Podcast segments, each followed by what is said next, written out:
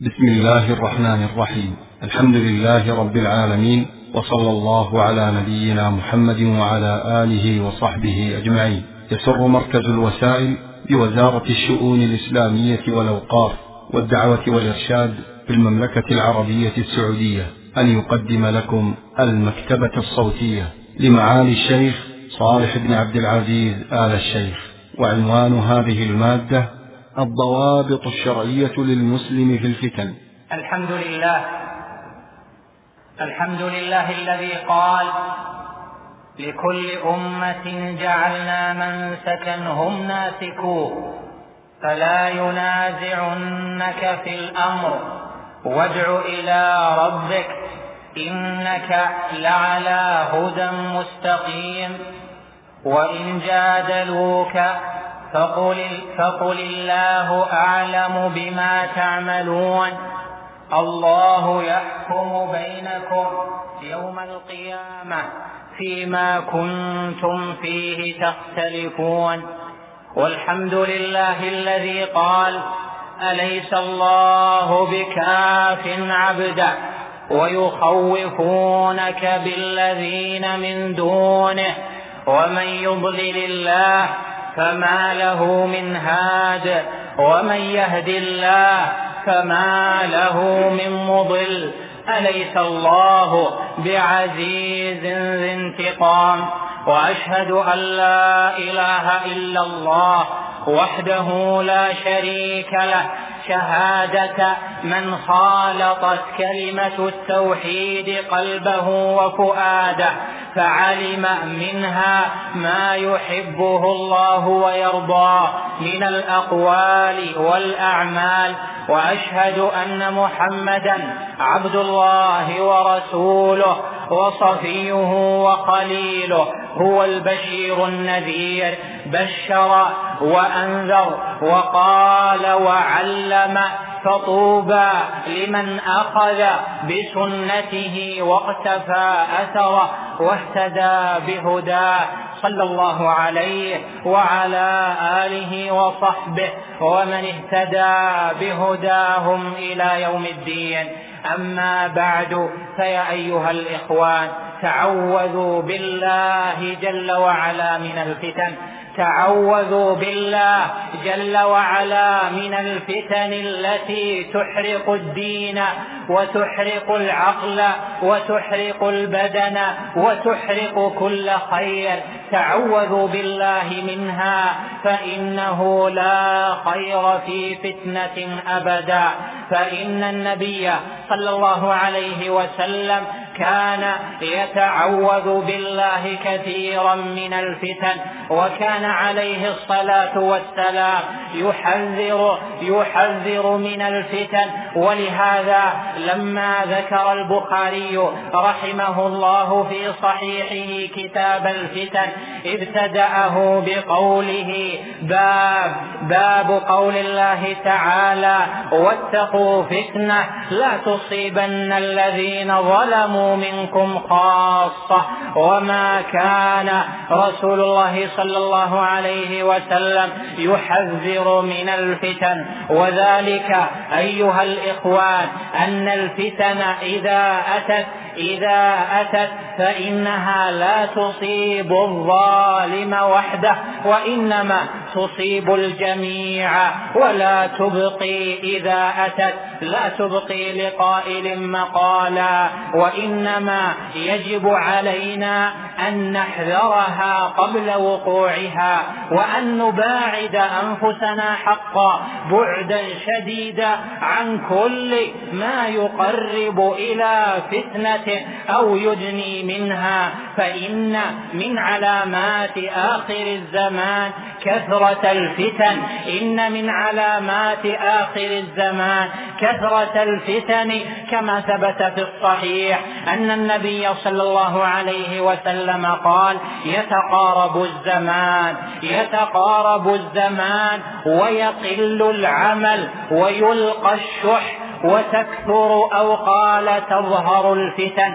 وذلك أيها الإخوان لأن الفتن إذا ظهرت فإنه سيكون معها من الفساد ما يكون مدنيا لقيام الساعة. وذلك أيضا وذلك أيضا من رحمة نبي الله صلى الله عليه وسلم بنا أن حذرنا من الفتن كلها. والله جل وعلا قد حذرنا بقوله واتقوا فتنة لا تصيبن الذين ظلموا منكم خاصة.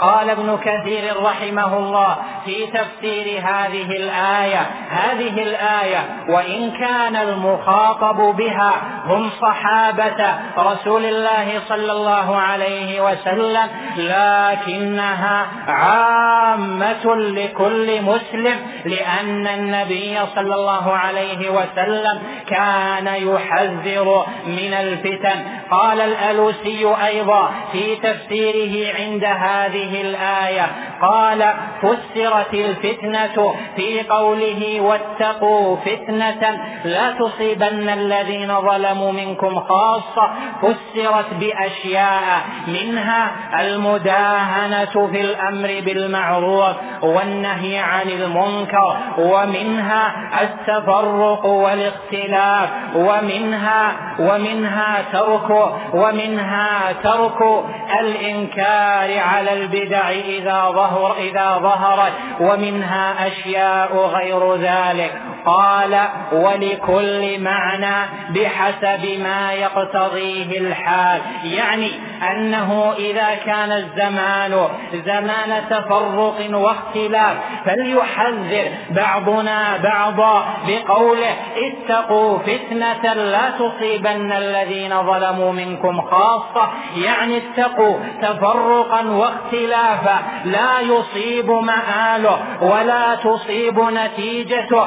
الذين ظلموا منكم خاصة وإنما يصيب الجميع ولا يخص ذلك الأثر. للتفرق والاختلاف مثلا لا يخص الظالم وحده. ولهذا فإننا في هذا المقام أحببنا أن نذكر بهذا الأمر لأننا نرى لأننا نرى صحوة إسلامية راشدة بإذن الله في هذه البلاد التي هي التي هي التي هي هي القائمة بشأن التوحيد والقائمة بدعوة التوحيد في هذا الزمان الذي لا نرى فيه قائما بدعوة التوحيد إلا ما شاء الله جل وعلا.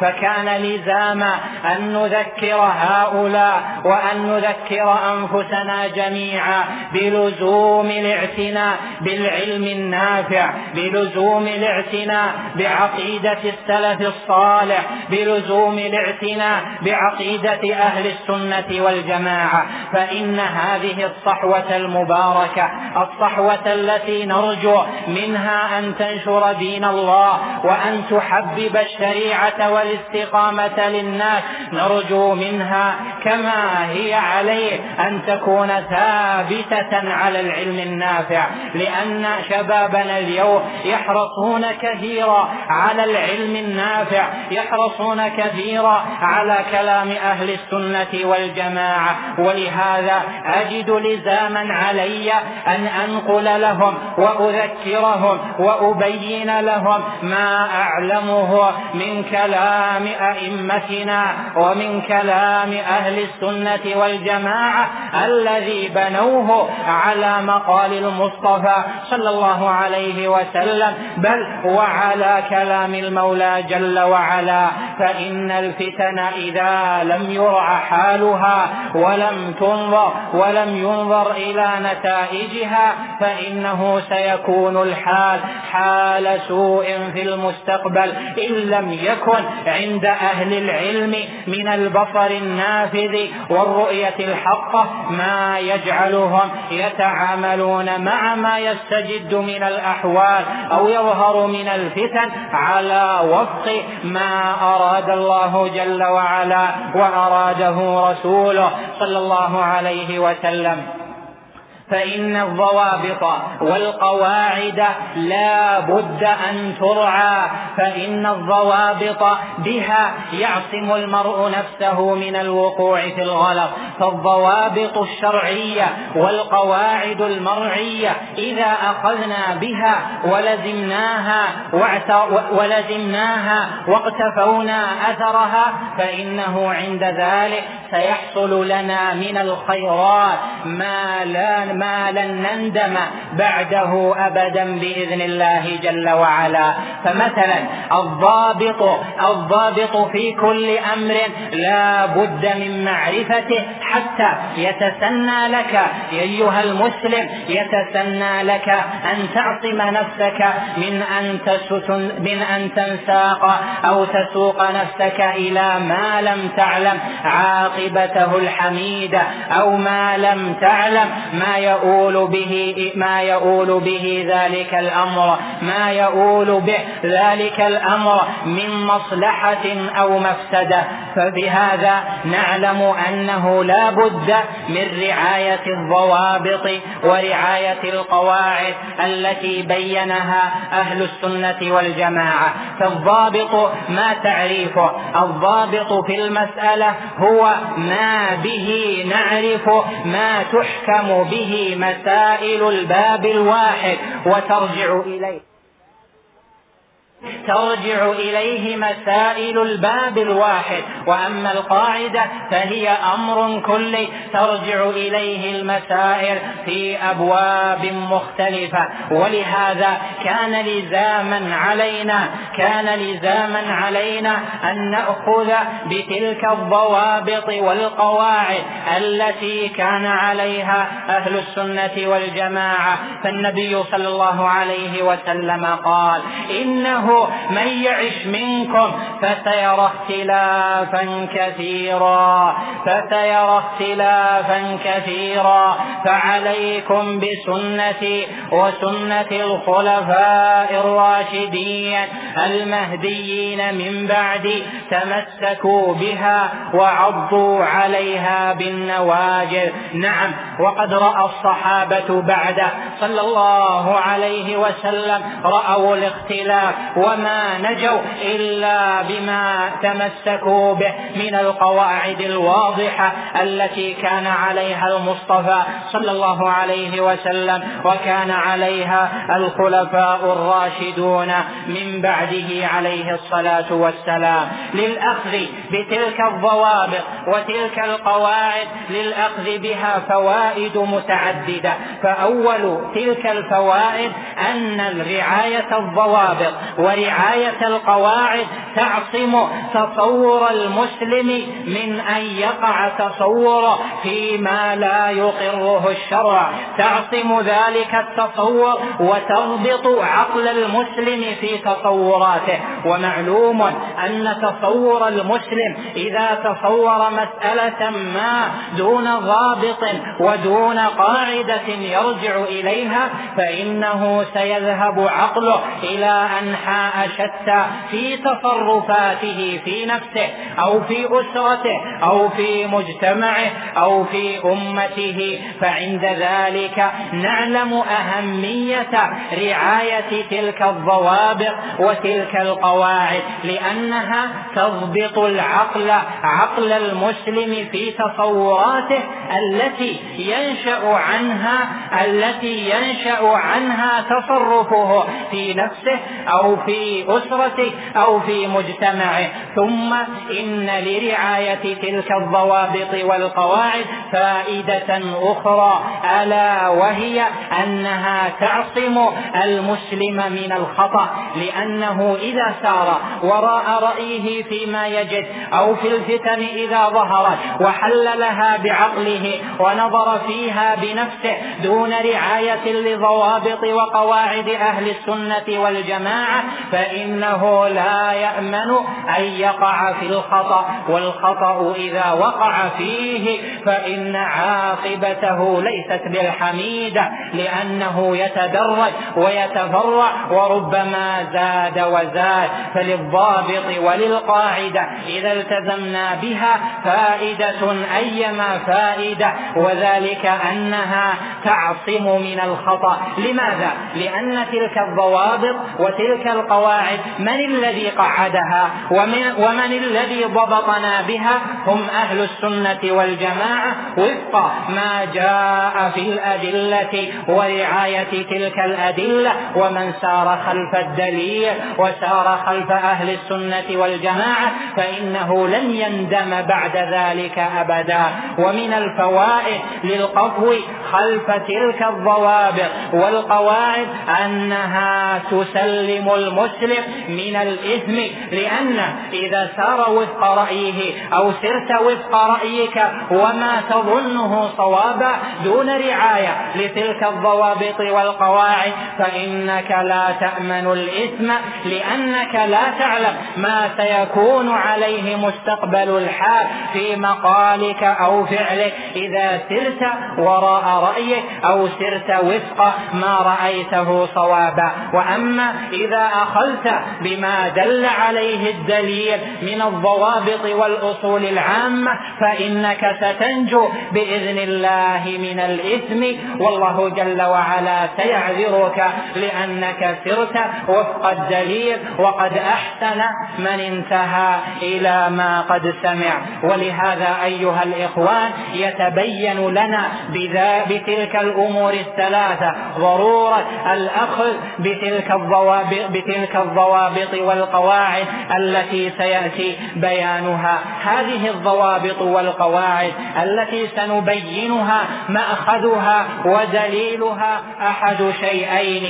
الأول التنصيص على تلك على تلك القاعدة أو ذلك الضابط في الأدلة الشرعية. إما في القرآن أو في السنة وأخذ أهل السنة والجماعة بما دلت عليه تلك الأدلة التي في القرآن أو في سنة المصطفى العدنان صلى الله عليه وسلم.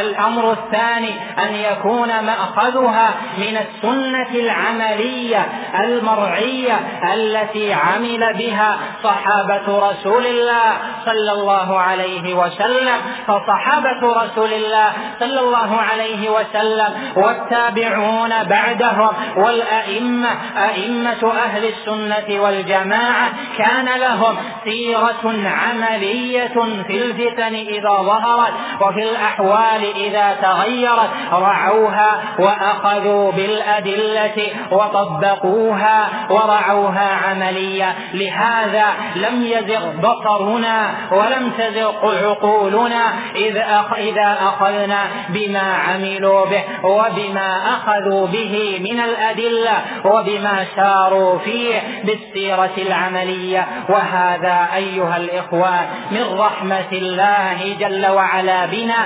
أنه لم يتركنا دون قدوة نقتدي بها. فالعلماء علماء أهل السنة والجماعة هم الذين يرجع إليهم في فهمهم وفي رأيهم وفي كلامهم لأنهم علموا من الشرع وعلموا من قواعده الكلية ومن ضوابطه المرعية ما يعصم من الخطأ وما يعصم من الانفلات فلهذا يتبين لك وجوب يتبين لك وجوب الأخذ بهذه الضوابط والقواعد التي سأذكرها لك الآن. ويتبين لك أيضا فائدة الأخذ بها ولزوم الأخذ بها والمصلحة المترتبة لك في نفسك وفي مجتمعك إذا أخذت بها وإذا رعيتها. ومن سار وفق ومن سار خلف مهتد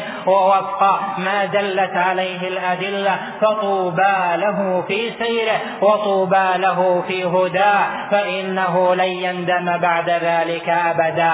من تلك الضوابط والقواعد أمر مهم وهو أنه إذا ظهرت إذا ظهرت الفتن أو تغيرت الأحوال فعليك بالرفق والتأني والحلم. ولا تعجل. هذه قاعدة مهمة. عليك بالرفق وعليك بالتأني وعليك بالحلم ثلاثة أمور. أما الأمر الأول وهو الرفق فإن النبي صلى الله عليه وسلم قال فيما ثبت عنه في الصحيح إنه ما كان الرفق في شيء إلا زانه ولا نزع من شيء إلا شانه. قال أهل العلم قوله ما كان في شيء إلا زانه. هذه كلمة شيء نكرة أتت في سياق النفي والأصول يقضي بأنها تعم جميع الأشياء. يعني أن الرزق محمود في الأمر كله وهذا قد جاء في الصحيح عن النبي صلى الله عليه وسلم. إن الله يحب الرزق في الأمر كله قاله عليه الصلاة والسلام لعائشة الصديقة بنت الصديق. وبوب عليه البخاري في الصحيح قال باب الرفق في الأمر كله.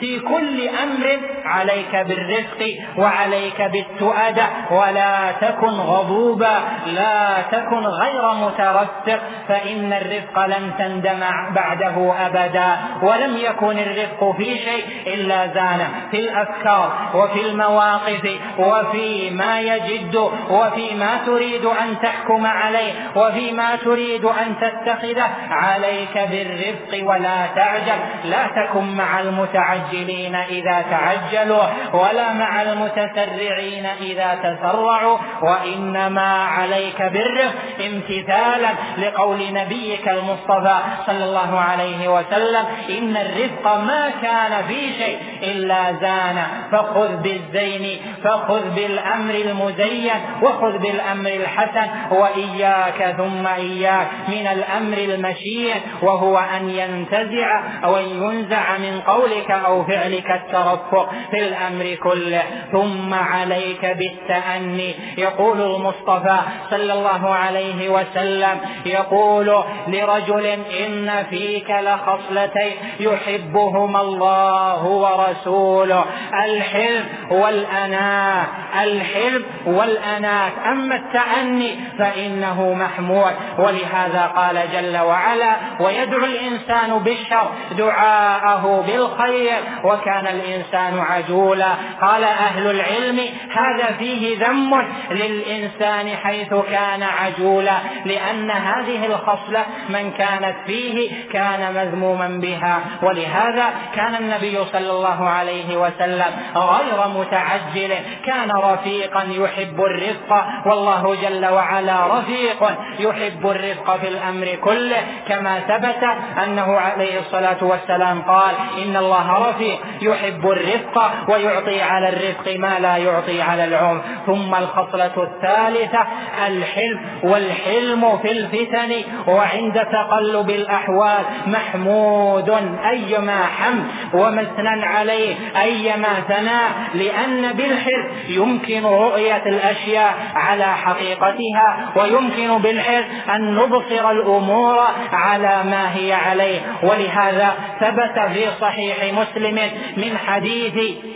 الليث بن سعد عن موسى بن علي عن أبيه أن المستورد القرشي قال وكان عنده عمرو بن العاص رضي الله عنه قال سمعت رسول الله صلى الله عليه وعليه وسلم يقول تقوم الساعة والروم أكثر الناس. قال عمرو بن العاص له للمستورد القرشي. قال أبصر ما تقول. قال وما لي ألا أقول ما قال قاله ما قاله رسول الله صلى الله عليه وسلم. قال إن كان كذلك فلأن في الروم خصالا أربعة.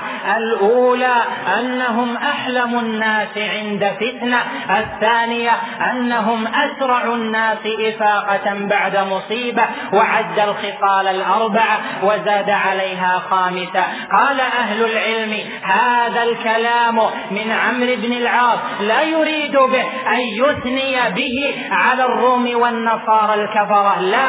ولكن ليبين للمسلمين أن بقاء الروم وكونهم أكثر الناس إلى أن تقوم الساعة لأنهم عند حدوث الفتن هم أحلم الناس ففيهم من الحلم ما يجعلهم ينظرون إلى الأمور ويعالجونها لأجل ألا تذهب أنفسهم ويذهب أصحابهم وتذهب رعاياهم. هذا قاله السنوسي والأبي في شرحهما على صحيح مسلم. وهذا تنبيه لطيف لأن النبي صلى الله عليه وسلم بين أنه لا تقوم الساعة حتى يكون الروح أكثر الناس. لماذا؟ قال عمرو بن العاص لأن فيهم خصالا أربعة.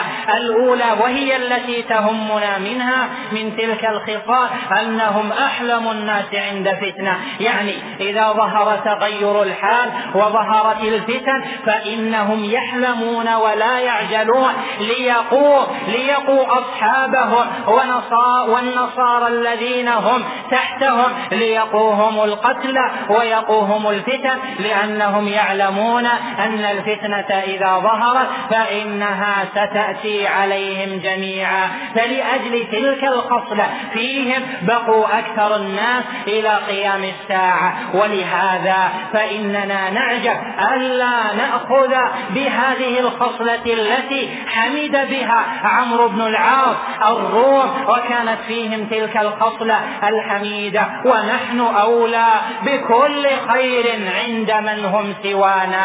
الحلم محمود في الأمر كله. ولهذا فإنه يبصر عقل العاقل في الفتنة بحلمه وأناته ورفقه فيدل على تعقله وعلى بصره. هذا هو الضابط الأول وهذه هي القاعدة الأولى التي رعاها أهل السنة والجماعة عند ظهور الفتن وعند تقلب الأحوال. الثاني من تلك الضوابط والقواعد وهذه الضوابط والقواعد بعضها ضابط وبعضها قاعدة دمجتها لأجل اشتراك البعض مع البعض الآخر في المعنى.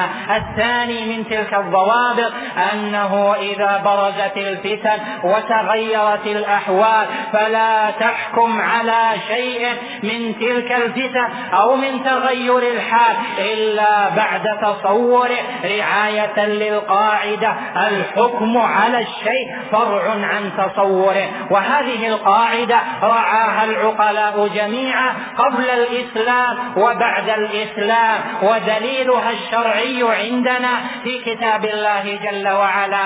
قال الله جل وعلا ولا تقف ما ليس لك به علم. يعني أن الأمر الذي لا تعلمه ولا تتصوره ولا تكون على بينة منه فإياك أن تتكلم فيه أو أي أو أن تكون فيه قائدا أو أن تكون فيه متكلما أو أن تكون فيه حكما. الحكم على الشيء فرع عن تصوره. وهذه القاعدة أنتم تستعملونها في أموركم العادية وفي أحوالكم المختلفة. العقل لا بد له من رعاية تلك القاعدة ولا يصلح تصرف ما إلا بأن يرعى تلك القاعدة. لأنه إن لم يرعى تلك القاعدة فإنه سيخطئ ولا شك. والشرع قررها أيما تقرير وبين بين تلك القاعدة أيما, أيما بيان. فمن ذلك أضرب أمثلة لكي تتضح تلك القاعدة. فمثلا لو سألت واحدا منكم وقلت له ما حكم الإسلام في بيع المرابحة قد يأتي ويقول قائل الربح مطلوب. الربح لا شيء فيه في الشرع فلا بأس في بيع المرابحة فيكون حكمه على هذه المسألة غلط صرف لأنه لم يتصور المراد بقول القائل ما حكم الإسلام في بيع المرابحة وظن أن معنى المرابحة هو الربح في البيع ولأجل تصوره الذي غلط فيه أخطأ في الحكم الشرعي والحكم الشرعي لا بد أن يبنى على تصور صحيح. والمرابحة نوع من البيع الذي لا يجوز. تستعمله بعض البنوك الإسلامية وغير الإسلامية تحايلا على تحايلا على الربا.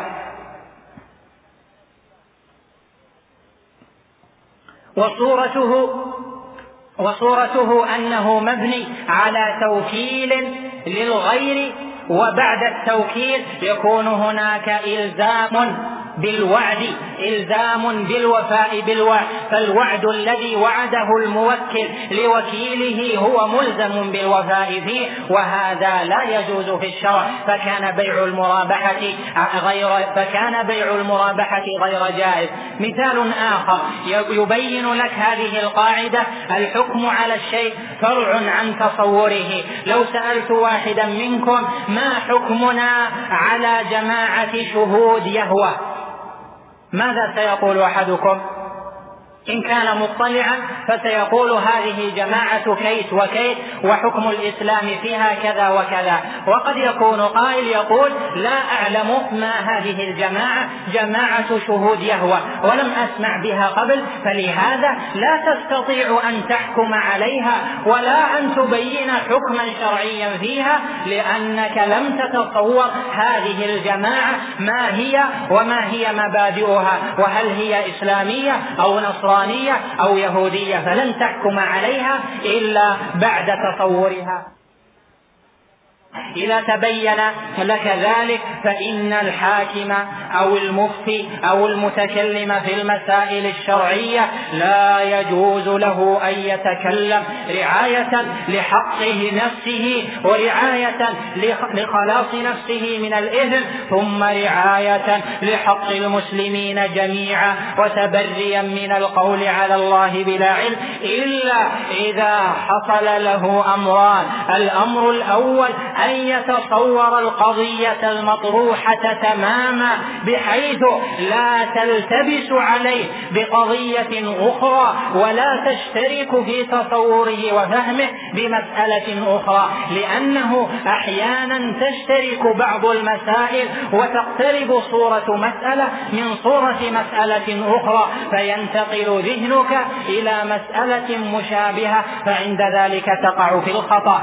الأمر الثاني أن تعلم حكم الله وحكم رسول رسوله صلى الله عليه وسلم في هذه المسألة بعينها لا في المسألة التي تشابهها. وإذا ثبت ذلك فها هنا سؤال مهم. يقول أحدكم كيف يحدث لي هذا التصور؟ كيف أتصور هذه المسألة؟ وممن أتصورها؟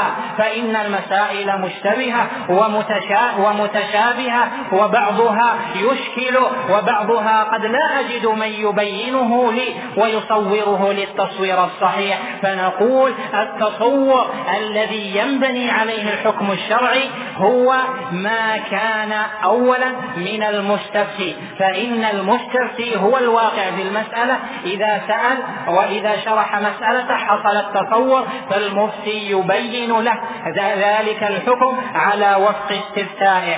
ثانيا يمكن حدوث التصور ويكون التصور بنقل العدول الثقات العدول الثقات المسلمين الذين لا تشوب نقلهم الذين لا يشوب نقلهم شاء الذين لا يشوب نقلهم شائبة تجعلهم يخطئون في النقل ومن ثم نخطئ في الحكم على الشيء. لا بد من نقل عدل ثقة في المسألة. فمثلا عند ظهور الفتن واختلاف الأحوال لا يجوز أن نعتمد على كلام كافر.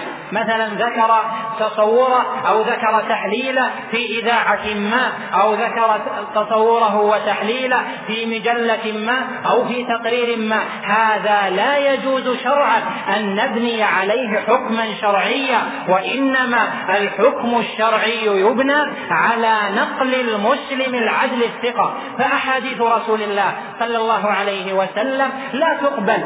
ممن يأتي بها إلا إذا كان الإسناد بنقل عدول ضابطين عن مثلهم إلى منتهاه. إذا كان في الإسناد فاسق فإنه قد انخرمت مروءته. فإذا كان في الإسناد من ليس بضابط من يأتي بشيء ويخلطه مع شيء آخر فإنه لا يقبل ولا ينبني على ذلك الحديث حكما شرعيا. ولهذا فإنه لا بد من رعاية هذه المسألة. تلخص من هذا أن هذه القاعدة الحكم على الشيء فرع عن تصوره وهذا التصور لا يمكن أن يكون شرعا لا يمكن أن يكون مقبولا في الشرع إلا إذا كان من مسلم عدل ثقة أو كان من المستفتي نفسه ولو كان ولو كان فاسقا. الثالث من تلك الضوابط والقواعد أن يلزم المسلم الإنصاف والعدل في أمره كله. يقول الله جل وعلا وإذا قلتم فاعدلوا ولو كان ذا قربى. ويقول جل وعلا ولا يجرمنكم شنآن قوم على ألا تعدلوا اعدلوا هو أقرب للتقوى.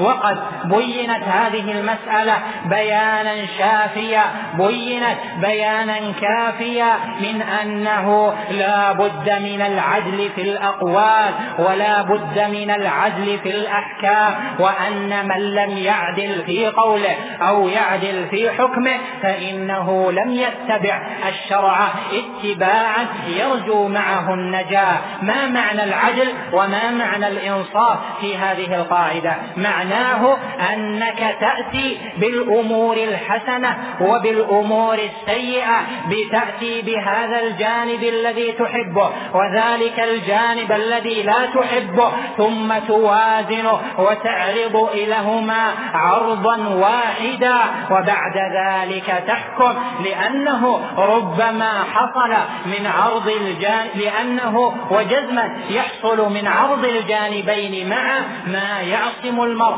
من أن ينسب للشرع أو ينسب إلى الله جل وعلا أو إلى سنة من سننه الكونية ما ليس موافقا لما أمر الله جل وعلا به. فلا بد من عرض الحسن والقبيح عرضهما على الذهن حتى تصل إلى نتيجة شرعية وحتى يكون تصور ويكون ويكون قولك أو فهمك أو رأيك في الفتنة منجيا إن شاء الله تعالى. وهذه مسألة مهمة وقاعدة لا بد من رعايتها لأنه من لم يرع هذه القاعدة دخل الهوى إلى قلبه من مصراعيه ولم يأمن أن يفتح باب الهوى على غيره. ومن ثم يكون داخلا في قول النبي صلى الله عليه وسلم. ومن سن سنة سيئة فعليه وزرها ووزر من عمل بها إلى يوم القيامة. وتكون المصيبة أعظم إذا كان ذلك الفعل ممن ينتسب إلى العلم والهدى لأنه يقتدي بفعله الجاهل ويقتدي بفعله نصف المتعلم. فإذا لا بد من أن نرعى هذه القاعدة في أمرنا كله ومن سلم من الهوى فإن الله جل وعلا سينجيه في الآخرة والأولى. الرابع من تلك الضوابط والقواعد ما دل عليه قول الله جل وعلا واعتصموا بحبل الله جميعا ولا تفرقوا واعتصموا بحبل الله جميعا ولا تفرقوا. وبين النبي صلى الله عليه وسلم هذا هذه الآية فقال عليكم بالجماعة وإياكم والفرقة وثبت أيضا في الحديث الذي رواه عبد الله بن أحمد في زوائد مسند أبيه أن النبي صلى الله عليه وسلم قال الجماعة رحمة والفرقة عذاب الفرقة بجميع أنواعها في الأفكار أو في الأقوال أو في الأعمال عذاب يعذب يعذب الله جل وعلا به من خالف أمره وذهب إلى غير هدى. لهذا من لزم الجماعة لزم جماعة أهل السنة والجماعة واقتدى بأئمتهم وعلمائهم فإنه قد لزم الجماعة. ومن تفرق عنهم فإنه لا يأمن على نفسه أن يكون ممن ذهب إلى الفرقة وعذب بعذاب من عذاب الله. في الحياة الدنيا نسأل الله جل وعلا أن يسلمنا وإخواننا جميعا من ذلك كله. ولهذا قال عليه الصلاة وقال عليه الصلاة والسلام الجماعة رحمة والفرقة عذاب. الجماعة بجميع أنواعها وبجميع صفاتها إذا كانت على الهدى والحق فهي رحمة. يرحم الله جل وعلا بها عبادة. يرحم الله جل وعلا بها المسلمين والفرقة عذاب. لا خير في التفرق لا خير فيه أبدا. لهذا بعد أن قال جل وعلا واعتصموا بحبل الله جميعا ولا تفرقوا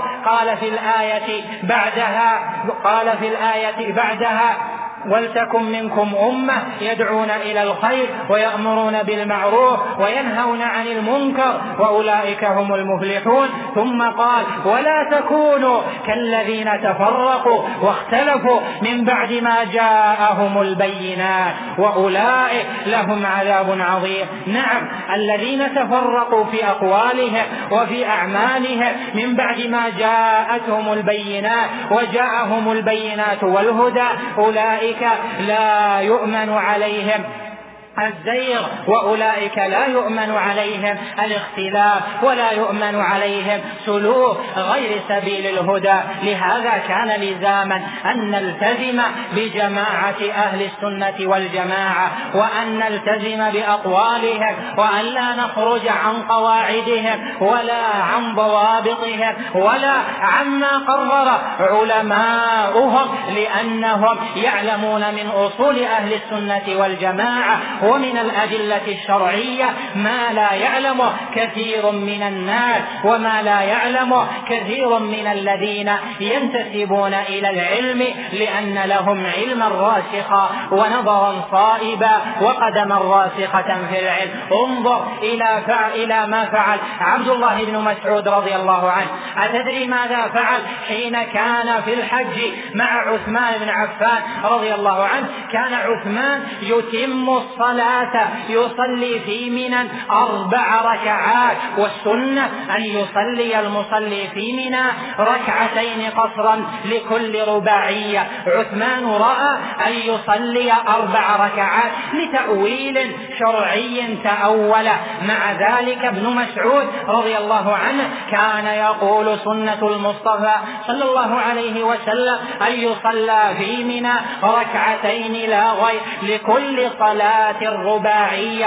قيل له يا عبد الله بن مسعود تقول هذا وأنت تصلي مع عثمان بن عفان أربع ركعات. لماذا؟ قال يا هذا الخلاف شر الخلاف شر الخلاف شر. رواه أبو داود بإسناد قوي. وهذا لأجل فهمهم للقاعدة الصحيحة للقاعدة التي من أخذ بخلاف خلافها فإنه لا يأمن على نفسه الفتنة ولا عن غيره. قال ابن مسعود الخلاف شر الضابط أو أو القاعدة الخامسة منها أن الرايات التي ترفع في الفتنة سواء رايات الدول أو رايات الدعاة لا بد للمسلم أن يزنها بالميزان الشرعي الصحيح ميزان أهل السنة والجماعة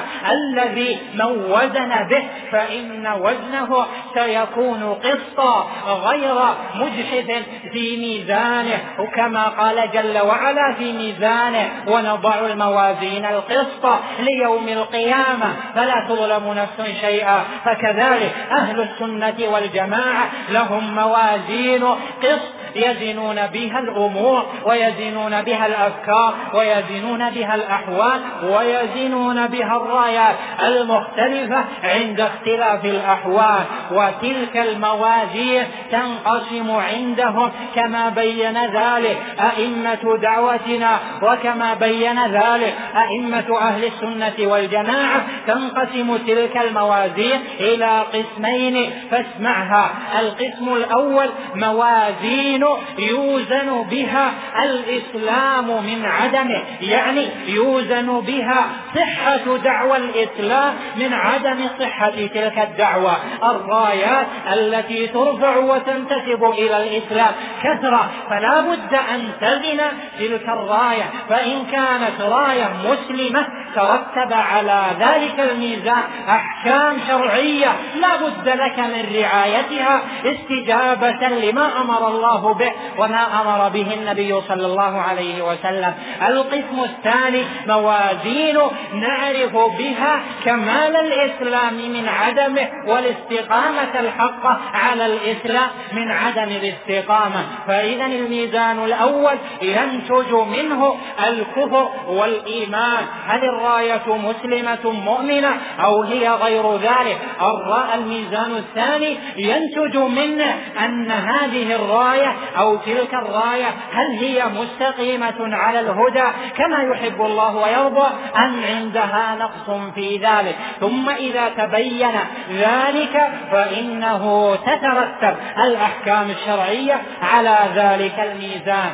أما الميزان الأول الذي يوزن به الإيمان من الكفر فثلاثة أمور. الأول أن تنظر هل هناك إحقاقا لعبادة الله وحده لا شريك له أم لا؟ لأن أصل دين الأنبياء والمرسلين هم أنهم بعثوا لأن يعبد الله وحده لا شريك له. التوحيد أساس الأمر وأول الأمر وآخر الأمر فمن رفع راية التوحيد وأقر عبادة الله وحده لا شريك له ولم يقر عبادة غير الله جل وعلا فالميزان هذا ينتج ينتج أنه مسلم وأن تلك الراية مسلمة مع توفر الميزانين الثانيين اللذين ستسمعهما بإذن الله.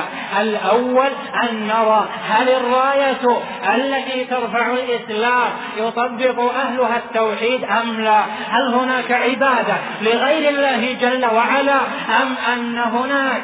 أم أنه لا يعبد تحت تلك الراية إلا الله وحده لا شريك له؟ تتوجه القلوب إلى الله جل وعلا وحده. ولقد بعثنا في كل أمة رسولا أن اعبدوا الله واجتنبوا الطاغوت. وقال جل وعلا الذين إن مكناهم في الأرض أقاموا الصلاة وآتوا الزكاة وأمروا بالمعروف ونهوا عن المنكر ولله عاقبة الأمور. قال بعض المفسرين وأمروا بالمعروف يعني بالتوحيد ونهوا عن المنكر يعني عن الشرك لأن أعلى المعروف هو التوحيد. وأخشى المنكر وأدنى المنكر وأبشع المنكر هو الشرك. فهذا هو الميزان الميزان الأول. الميزان الثاني أن تنظر إلى تحقيق شهادة أن محمدا رسول الله. وهذه الشهادة من مقتضياتها أن يحكم بشريعة بالشريعة التي جاء بها المصطفى صلى الله عليه وسلم. فلا وربك لا يؤمنون حتى يحكموك فيما شجر بينهم ثم لا يجدوا في أنفسهم حرج. يرجع مما قضيت ويسلم تسليما أفحكم الجاهلية يبغون؟ ومن أحسن من الله حكما لقوم يوقنون ومن لم يحكم بما أنزل الله فأولئك هم الكافرون. فإذا رأيت الراية المرفوعة يحكم أهلها بشريعة الله وتفصل الشريعة في أقضية الناس إذا اختلف الناس في أمورهم فمن الذي يحكم بينهم؟ يحكم بينهم القاضي الشرعي لا القاضي القانوني الذي يحكم بقانون من هنا أو هناك يحكم بينهم فيما يختلفون فيه القاضي الشرعي فعند ذلك تعلم أن الراية مسلمة لأنه قد حكم أهلها شرع الله جل وعلا وأقاموا المحاكم الشرعية التي تحكم بما أنزل الله. ولا يلزم أحد أن يحكم أن يحكم بغير ما أنزل الله أو أن يرضى بحكمه غير حكم الله جل وعلا ورسوله. الميزان الثالث أن تنظر هل هناك استحلال للمحرمات أم أن هناك إذا فعلت المحرمات فإن هناك بغضا لها وكراهة لها وإنكارا لها فإن المحرم إذا ظهر له حالان إما أن يكون مستحلا هذا كفر والعياذ بالله أن يكون المحرم كبيرة من كبائر الذنوب ما أجمع عليه ما علم من الدين بالضرورة أن يستباح ويستحل فعند ذلك يكون الكفر. وأما إذا كان لا يستباح وإما ولكن يوجد ويقر أهله بأن ذلك منكر وأنه محرم فتعلم بهذا الميزان أن الراية شرعية وأن الراية مسلمة. هذه ثلاث موازين بينها أئمتنا رحمهم الله تعالى. هذا هو القسم الأول من الموازين. أما القسم الثاني فهي موازين يعرف بها كمال الإسلام من عدمه. والنبي صلى الله عليه وسلم قد أخذ بالإسلام كله كما جاء من عند الله جل وعلا فهو المقتدى الذي يقتدى به وأخذ به الخلفاء الراشدون عليهم رضوان الله ولم يزل الأمر ينقص شيئا بعد شيء في تحقيق كمال الإسلام. إلى وقتنا هذا ولا يأتي على الناس زمان إلا والذي بعده شر منه حتى تلقوا ربكم كما قال المصطفى صلى الله عليه وسلم.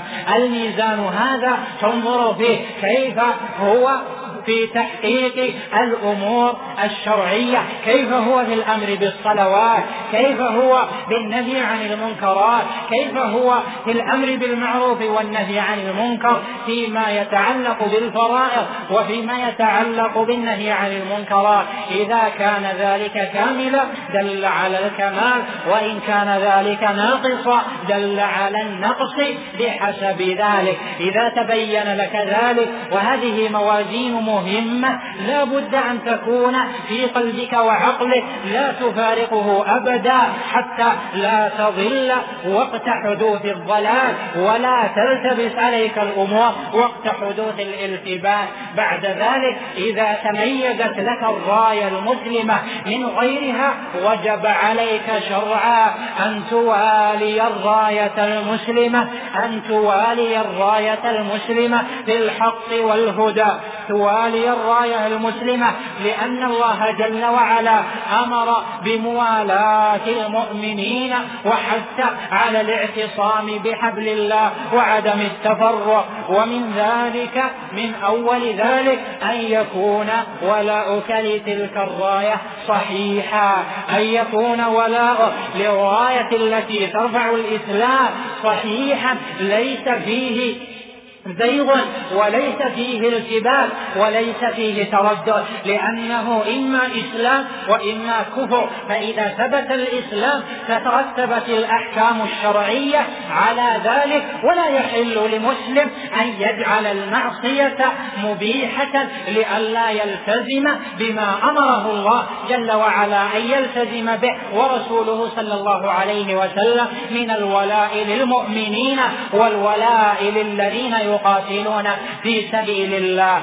الأمر الثاني أن تنصح لتلك الراية أن تنصح لتلك الراية. نصحا يعلمه الله جل وعلا من قلبه وأهل السنة والجماعة. فارقوا أهل البدعة الذين يحبون الفرقة في أنهم ينصحون من ولاه الله جل وعلا عليهم ويكثرون الدعاء. ولو رأوا ما لا يكرهون فإنهم يكثرون الدعاء وينصحون نصحا يعلمه الله جل وعلا من أنفسهم أنهم ما أرادوا بذلك جزاء ولا شكورا إلا من عند الله جل وعلا لا من عند غيره. وهذا إذا ثبت في القلب كنا حقا من أهل السنة والجماعة. طالعوا كتب عقائد أهل السنة والجماعة تروا أن فيها أبوابا مختصة بحقوق الإمام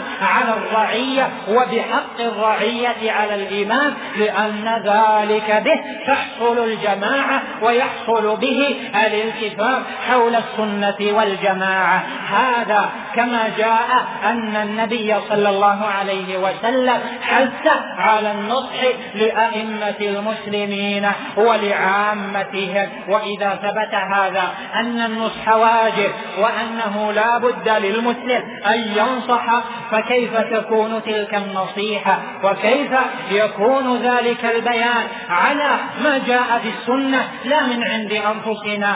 ثبت في الحديث الصحيح أن النبي أن أن النبي صلى الله عليه وسلم قال فيما ذكره عياض بن غنم رضي الله عنه لهشام بن حكيم. قال عياض بن غنم لهشام بن حكيم ألم تسمع قول رسول الله صلى الله عليه وسلم وانتبهوا لهذا فإن هذا الحديث الصحيح. نحن بحاجة إليه في هذا الوقت أكثر من أي وقت مضى لأننا مطالبون بالالتزام بالسنة والجماعة في كل وقت وفي وعند ظهور الفتن أكثر من أي وقت مضى. ماذا قال عياض بن غنم؟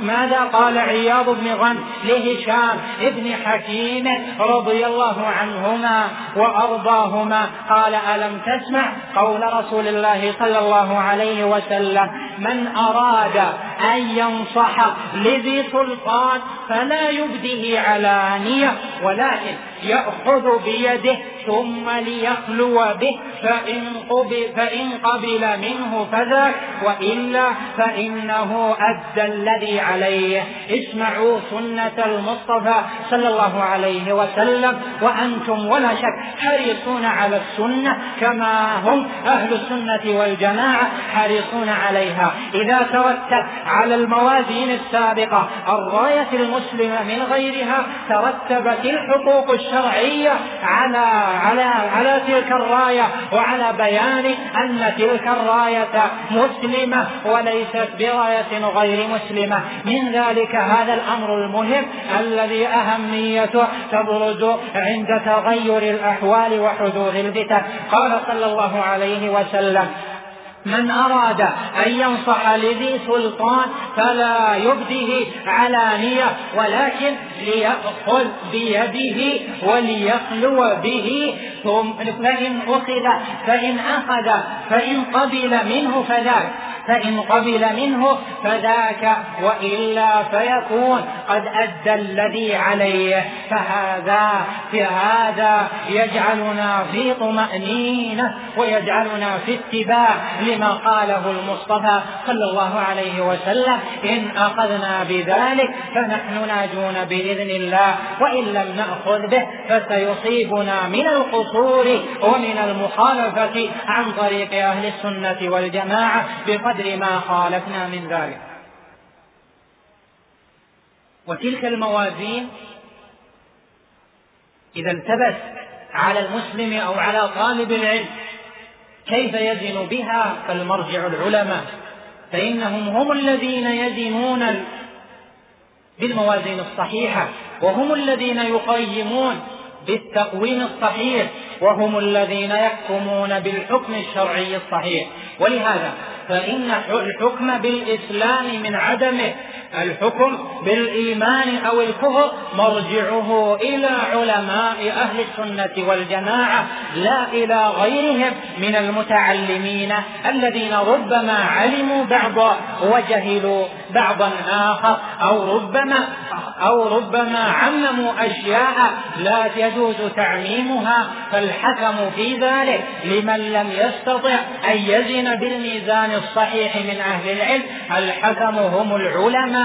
وبقولهم يجب أن نأخذ وبما صاروا إليه وإلى ما صاروا إليه يجب أن نأخذ في تقييم الإيمان والكفر والوزن بتلك الموازين التي ذكرناها لكم. مما يترتب على تلك الموازين أنه كما قال أهل السنة والجماعة أن الجهاد ماض مع كل إمام أو سلطان بر أو فاجر.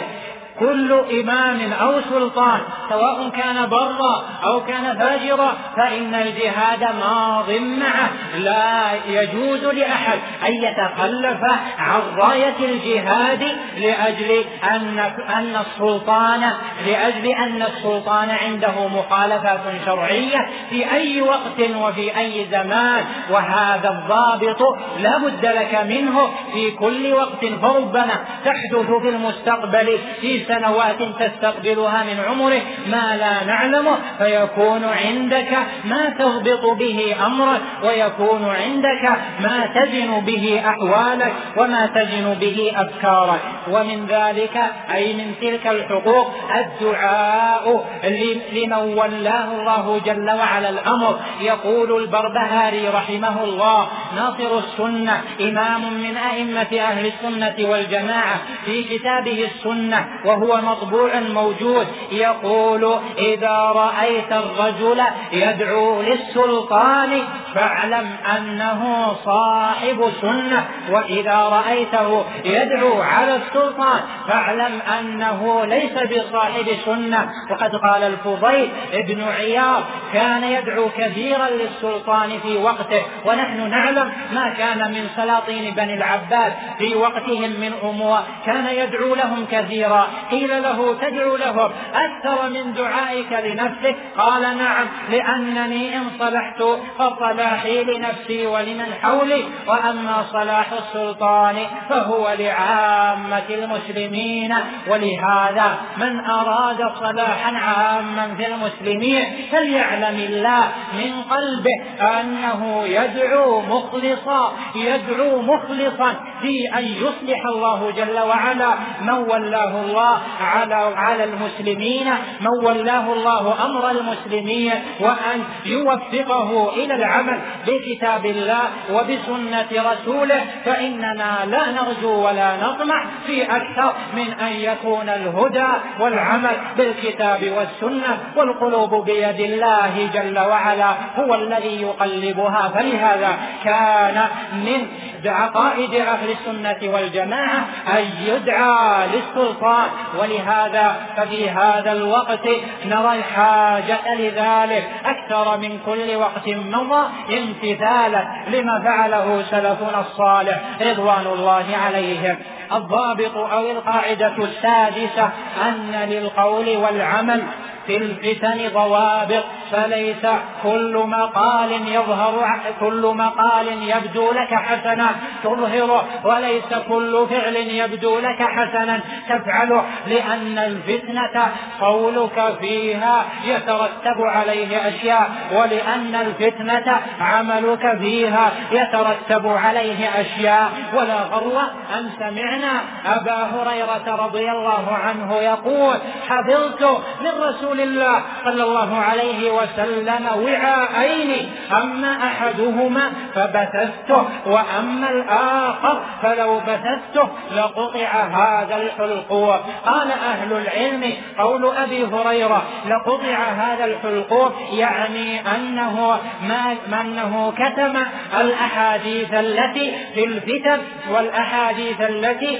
في في بني أمية ونحو ذلك من الأحاديث. وهو قال هذا الكلام في زمن معاوية رضي الله عنه. ومعاوية اجتمع الناس عليه بعد فرقة وقتال تعلمون ما حصل فيه وتعلمون تاريخه. فأبو هريرة كتم بعض الأحاديث لماذا؟ وهي أحاديث رسول الله صلى الله عليه وسلم ليست في الأحكام الشرعية وإنما في أمر آخر. لماذا كتمها؟ لأجل ألا يكون هناك فتنة في الناس. ولم يقل إن قول الحديث حق وإنه لا يجوز أن نكتم العلم. لماذا؟ لأن كتم العلم في هذا الوقت في هذا الوقت الذي تكلم فيه أبو هريرة لا بد منه لكي لا يتفرق الناس بعد أن اجتمعوا في عام الجماعة على معاوية بن أبي سفيان رضي الله عنه. ويقول ابن مسعود فيما رواه مسلم في صحيحه ما أنت المحدث ما أنت محدثا قوما حديثا لا تبلغه عقولهم إلا كان لبعضهم فتنة إلا كان لبعضهم فتنة. الناس لا يتصورون كل كلام يقوله القائل فيما يتحدث به في كل أمر في الفتن وإنما قد يفهمون منه أشياء قد لا تبلغها عقولهم فيفهمون أشياء يبنون عليها اعتقادات أو يبنون عليها تصرفات أو يبنون عليها أحوالا وأعمالا وأقوالا لا تكون عاقبتها حميدة. ولهذا كان السلف يعملون بذلك كثيرا. انظر إلى الحسن البصري رحمه الله تعالى حيث أنكر على ابن عباس أنكر على أنس بن مالك رضي الله عنه حين حدث الحجاج بن يوسف بحديث قتل النبي صلى الله عليه وسلم للعرنيين قال لأنس وأنكر عليه لم تحدث الحجاج بهذا الحديث؟ قال لأن الحجاج عاث في الدماء وسيأخذ هذا الحديث. يتأول به صنيعا فكان واجبا أن يختم هذا الحديث. وهذا العلم عن الحجاج لكي لا يكون في فهمه وعقله ال- الذي ليس على السواء وليس على الصحة أن هذا الحديث يؤيده أو أن هذا الحديث معه فيفهمه على غير فهمه. فالحسن رحمه الله أنكر على أنس وهو الصحابي تحديثه وندم أنس بعد ذلك على تحديثه الحجاج بحديث العرنيين. وحذيفة قبل أبي هريرة كتم أحاديث من أحاديث الفتن لأنه رأى أن الناس لا لا يحتاجونها. والإمام أحمد كره أيضا التحديث بالأحاديث التي فيها الخروج على السلطان وأمر أن تشطب من مسنده لأنه قال لا خير في الفتنة ولا خير في الخروج.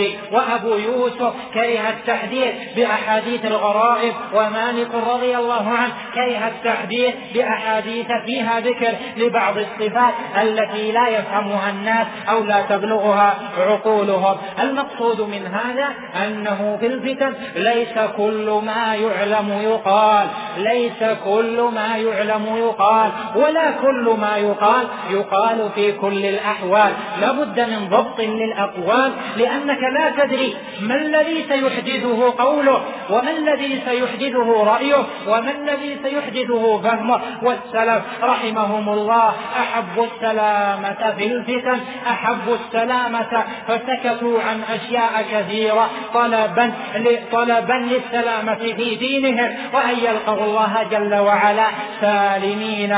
وقد ثبت أن أحد الصح أن سعد بن أبي وقاص رضي الله عنه قال لابنه حين حدث في القيام ببعض الأمر في الفتنة قال لابنه يا هذا أتريد أن أكون راسا في الفتنة؟ لا لا والله فنهى سعد بن أبي وقاص ابنه عن أن يكون سعد أو أن يكون ابنه راسا في الفتنة ولو بمقال أو في فعال ولو راها حسنه صائبه فإنه لا يأمن أن تكون عاقبتها غير حميدة والناس لا بد أن يزنون الأمور بميزان شرعي صحيح حتى يسلموا وحتى لا يقعوا في الخطأ ثانيا للأعمال وللأفعال وللتصرفات ضوابط لا بد من رعايتها فليس كل فعل يحمد في حال يحمد في الفتنة ويحمد إذا كان سيفهم منه غير الفهم الذي يراد أن يفهم منه فالنبي صلى الله عليه وسلم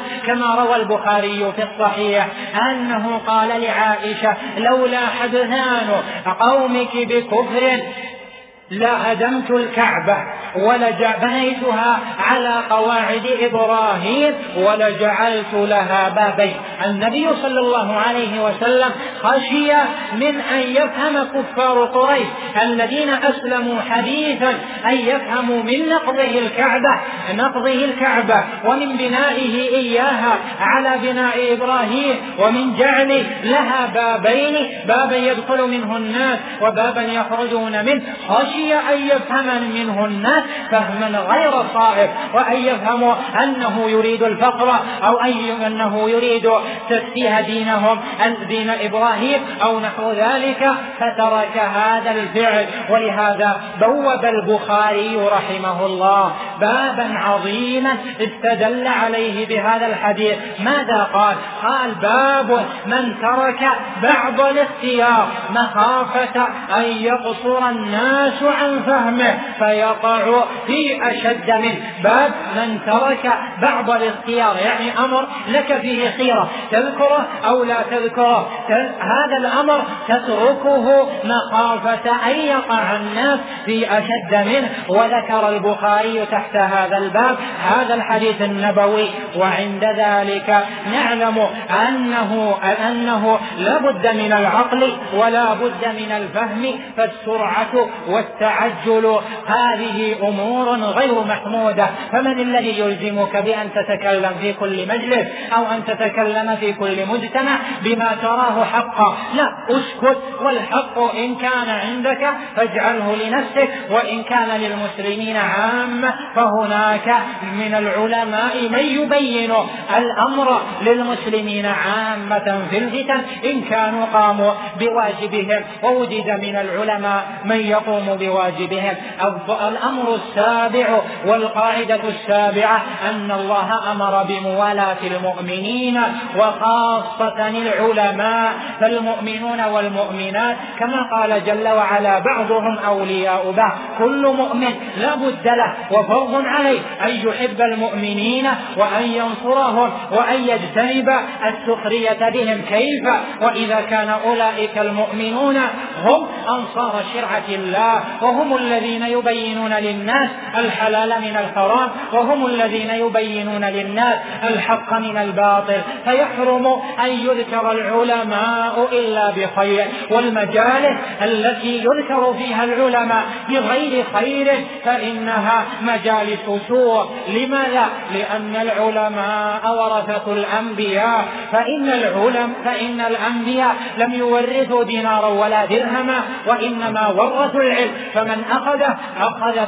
بحظ وافر. فمن احترم العلماء وأجل العلماء وأخذ بمقال علماء أهل السنة والجماعة أهل التوحيد فإنه أخذ بميراث النبوة ولم يدع ميراث النبوة إلى غيره. والعلماء صفتهم الذين يرجع إلى قولهم ويوالون ويحبون صفتهم أنهم أولا هم أئمة أهل السنة والجماعة.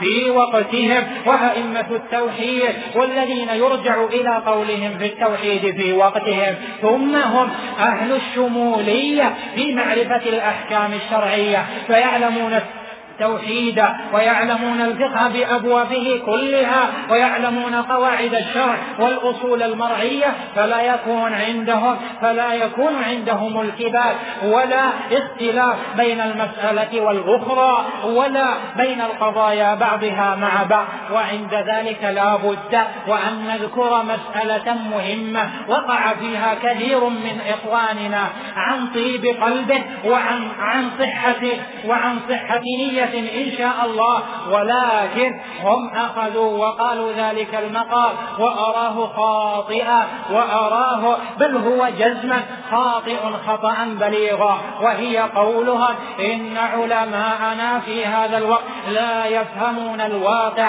حتى بلغ من أحد إخواننا أنه قال في مجتمع صغير له مع بعض إخوانه إنه استفدنا من هذه الأحوال وهذه الحوادث تميز العلماء إلى أناس يفهمون الواقع ويبنون عليه الأحكام الشرعية وأناس من العلماء لا يفهمون الواقع. وليس شعري ووالله إنها لمقالة سوء تدل على عدم عدم فهم ما تبنى عليه. الأحكام الشرعية وما يأخذ به.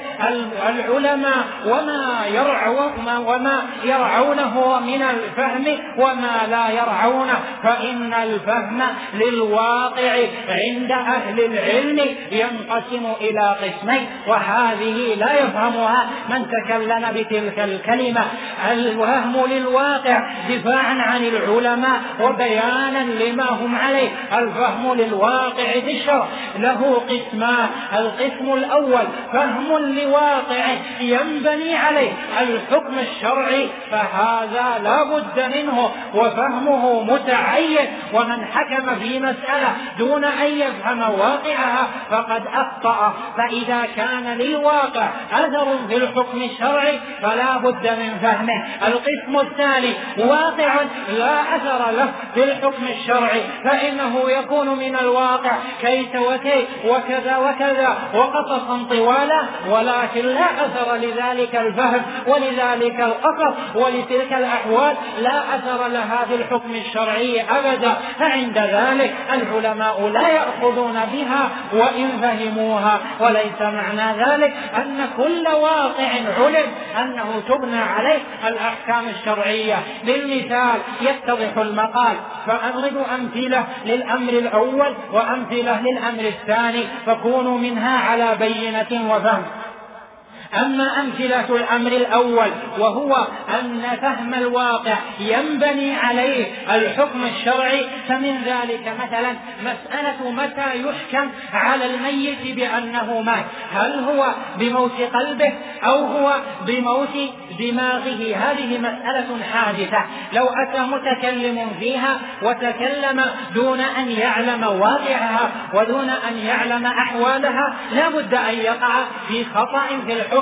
لأن فهم واقع تلك المسألة وتلك القضية له أثر في الحكم الشرعي. مثال آخر مثلا الحكم على الدول والحكم على الأوضاع بأن بأن دولا ما مسلمة أو غير مسلمة كيف يتهيأ لي أن أحكم على دولة بأنها مسلمة أو غير مسلمة؟ دون أن أعرف حقيقة أمرها ودون أن أفهم واقعها. هذا أمر لا بد أن أفهم الواقع من فيه. لا بد أن أفهم الواقع حتى يصدر العالم الحكم الشرعي. فإذا فهم ذلك الواقع أصدر الحكم الشرعي بناء على فهمه. لذلك الواقع. من ذلك أيضا مثلا مثلا الجماعات الإسلامية الكثيرة التي قامت في وقتنا الحاضر مختلفة وبعضها يختلف عن بعض. هل يتسنى للعالم الشرعي أن يحكم عليها أو أن يقيمها دون أن يفهم واقعها وما هي عليه من المعتقدات ومن الأصول ومن المناهج ومن الأفكار والرأي وكيف سبيل دعوتها لا يمكن له. لا بد إذا من أن يفهم واقعها لأن فهم الواقع هنا له أثر في الحكم الشرعي. ومن حكم دون فهم ذلك الواقع فإن حكمه الشرعي لن يوافق صوابا القسم الثاني أحوال وقضايا لا فهم الواقع فيها لا أثر له في الحكم الشرعي. فمن ذلك مثلا ما يتردد بين الخصمين عند القاضي يأتي خصمان عند قاض هذا يبدي ما حصل له في المسألة وما حصل بينه وبين خصمه وحصل كذا وكذا بكلام يطول يعلمه القضاة لكن كل ذلك الكلام الكثير الذي هو من الواقع لا يثبته القاضي لا يثبته القاضي في القضية لأنه وإن كان واقعا فإنه لا أثر له على الحكم وإنما هو واقع لا ينبني عليه الحكم ولذلك يقول المفتي أو يقول القاضي في مثل ذلك ولو كان كذا ولو كان كذا يعني أن ما ذكرته من الواقع لا أثر له شرعا في الحكم الشرعي. مثال آخر مثلا نرى في وقتنا الحاضر وهذا مثال أقرب به إلى الأذهان هذه المسألة. نلاحظ أن كثيرا من الدعاة كبار السن بعض الشيء يخالطون صغار السن ويدعونهم ويرشدونهم ويحببون يطلبون لهم الهدى والصلاح إما في المنتديات العامة أو في المكتبات أو في نحو ذلك. ونحن نعلم أنه يحصل من اختلاط الكبار بالصغار مفاسد شرعية بل ومحرمات ونعلم ذلك من بعض الأحوال على وجه التفصيل وفهمنا لذلك الواقع. لا يجعلنا نحكم على دعوة الكبار للصغار بأنها لا تجوز وإنما فهم ذلك الواقع لا أثر له في الحكم على الدعوة بأنها مشروعة من الكبير للصغير ولا بد. ولكن فهمنا لذلك الواقع فيه تعريض عرض لمسألة أخرى وهي أن ينصح ويرشد من وقع في الخطأ أو وقع في محرم أو لبس شيئا غير شرعي أو لا يرضاه الله أن ننصحه بالتوبة. فكان ذلك الواقع فهمه لا أثر له في الحكم الشرعي من الجواز وعدمه وإنما له أثر في النصيحة. هناك في من وقع في ذلك الأمر حتى يقوم بالحق دون إتيان بالمنكر أو دون غشيان لما لا يحبه الله ورسوله. هذه أمثلة لا أطنب فيها إنما هي لتقريب الأمر إليكم. مثال أيضا مما ينبغي أن ينبه عليه أن هناك أحكاما شرعية يعتقد يعتقد الناس والعامة فيها اعتقادا غير صحيح. مثال ذلك مثلا النبي صلى الله عليه وسلم ثبت عنه في الصحيح أنه بال واقفة فالبول واقفا عند أمن تطاير الرشاش والبول والنجاسة على البدن أو على الثياب جائز لأن النبي صلى الله عليه وسلم فعله.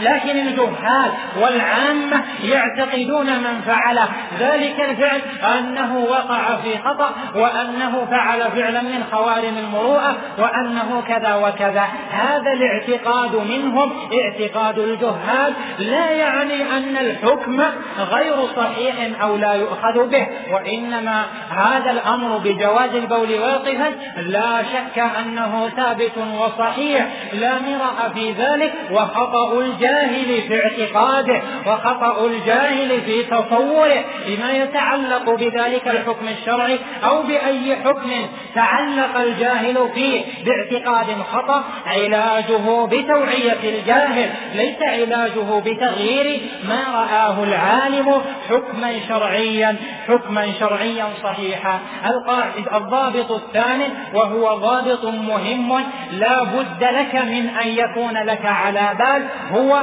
ضابط التولي للكفار وضابط الموالاة للكفار. فها هنا عندنا في الشرع وعند أئمة التوحيد لفظان لهما معنيان. يلتبس يلتبس أحدهما بالآخر عند كثيرين. الأول التولي الثاني الموالاة التولي مكفر الموالاة غير جائزة والثالث الاستعانة بالكافر واستئجاره جائزة بشروطها إذا أفتى بها العالم. فهذه ثلاثة أمور. التولي ما ضابطه الموالاة ما ضابطها الاستعانة ما ضابطها. أما التولي فهو الذي نزل فيه قول الله جل وعلا يا أيها الذين آمنوا لا تتخذوا اليهود والنصارى أولياء. بعضهم أولياء بعض. ومن يتولهم منكم فإنه منهم يتولى يتولى. أولئك توليا. فهذا التولي والتولي ضابطه نصرة الكافر على المسلم وقت الحرب بأي شيء بصغير أو كبير. وكنت ألقيت كلمة في هذا المقام وعلق عليها سماحة الشيخ شيخنا عبد العزيز بن باز حفظه الله قال بأن التولي هو ذاك الأمر الذي أوضحته وزاد قال ولو أعان الكافر في حربه على المسلم حين حربه له بعود كبريت يشعل به نارا يحارب بها المسلم فهذا تول مكفر يخرج به من فعله من دائرة الإسلام إلا إذا تأول تأولا جاز له أهل العلم أن يتأول بذلك التأول وأباحوا له كما تأول بعضهم بذلك التأول. في مثل ما نزل به قول الله جل وعلا يا أيها الذين آمنوا لا تتخذوا لا تتخذوا عدوي وعدوكم أولياء فإن من فعل تلك الفعلة من الصحابة لم يكفر لأنه كان له تأويل أجزه عليه النبي صلى الله عليه وسلم أو لم يؤاخره به. الموالاة ما معناها؟ ضابط الموالاة هي أن تواد الذين كفروا وأن تحبهم وأن يترتب على مودتك لهم ومحبتهم أن تقدمهم وأن ترفعهم وأن يصير منهم. تفوق تفوق عندك في قلبك على المسلمين. هذا قال أهل العلم ليس هذا من التولي الذي الذي يدخل في قول الله جل يدخل في قول الله جل وعلا. ومن يتولهم منكم فإنه منهم. وإنما هذه الموالاة غير جائزة لأن الله جل وعلا يقول لا تجد قوما يؤمنون بالله واليوم الآخر يوادون الله ورسوله الآية يعني الإيمان الكامل لا يكون عند قوم يوادون الله ورسوله. أولئك كما قال جل وعلا في آخر الآية لا تجد قوما يؤمنون بالله واليوم الآخر يوادون من حاد الله ورسوله. هذه الآية فيها بيان أن الموالاة فيها موادة للكافر وهذه غير مكفرة وإنما ينصح من كانت معه بأن يجدد إيمانه وأن يقوم في قلبه من بغض الكفار من بغض الكفار ومن عدم محبتهم ما يكون مع إيمانه كاملا ويخلص به من الإثم. الإثم في المعاملة. القسم الثالث الاستعانة بالكافر أو استئجار الكافر.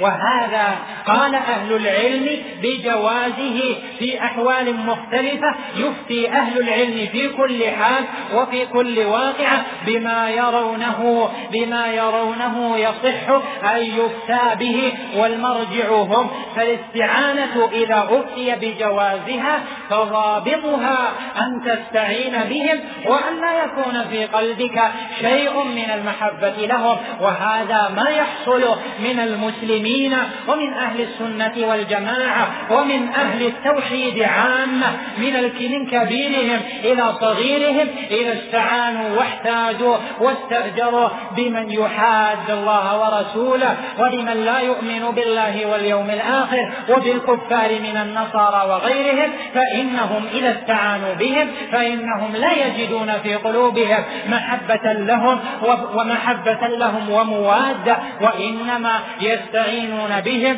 لأجل أن في الاستعانة بهم فوائد شرعية. يفتي العلماء بأن تحصيلها جائز أو واجب كما تكلموا بذلك. الضابط الأخير في, من في هذه الضوابط أن أحاديث الفتن لا تطبقها أيها المسلم على الواقع أبدا فإنه يحلو للناس أنه عند ظهور الفتن يراجعون أحاديث النبي صلى الله عليه وسلم في الفتن ويكثر في مجالسهم. قال النبي صلى الله عليه وسلم كذا هذه هذا وقتها هذه هي الفتنة ونحو ذلك. والسلف علمونا أن الفتن لا أن أحاديث الفتن لا تطبق على الفتن في وقتها.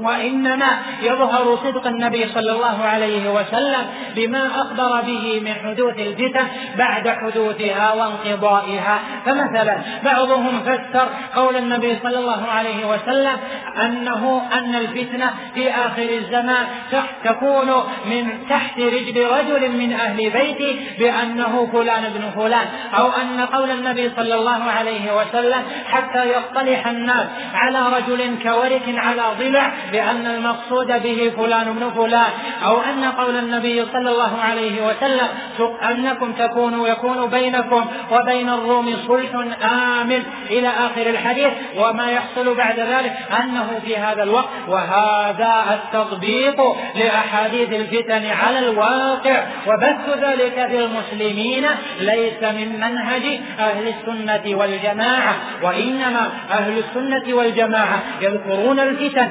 أحاديث الفتن محذرين منها مباعدين للمسلمين عن غشيانها أو عن القرب منها لأجل أن لا يحصل بالمسلمين فتنة ولأجل أن يعتقدوا صحة ما أخبر به النبي صلى الله عليه وسلم.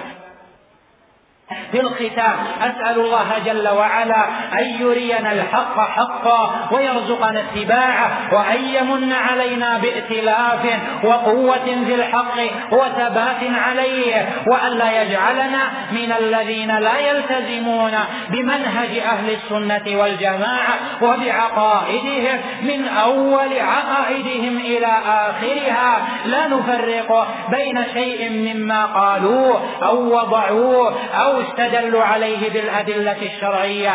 اللهم إنا نسألك أن تجنبنا الفتن ما ظهر منها وما بطن وأن ترزق المسلمين صلاحا في أنفسهم وفي ولاتهم وأن تدلهم على الرشاد وأن تباعد بينهم وبين أهل الزيغ والفساد. يا رب العالمين اللهم إنا نسألك أن تربط المسلمين بعلمائهم. اللهم إنا نسألك أن تربط المسلمين بعلمائهم وبمقالهم وألا يخرجوا عن مقال علمائهم وأهل السنة والجماعة منهم. قيد قيد أنملة ولا ولا شعر أبدا في في أول الأمر أو في آخره لأنه لا خير في المخالفة مخالفة علماء أهل السنة والجماعة أبدا.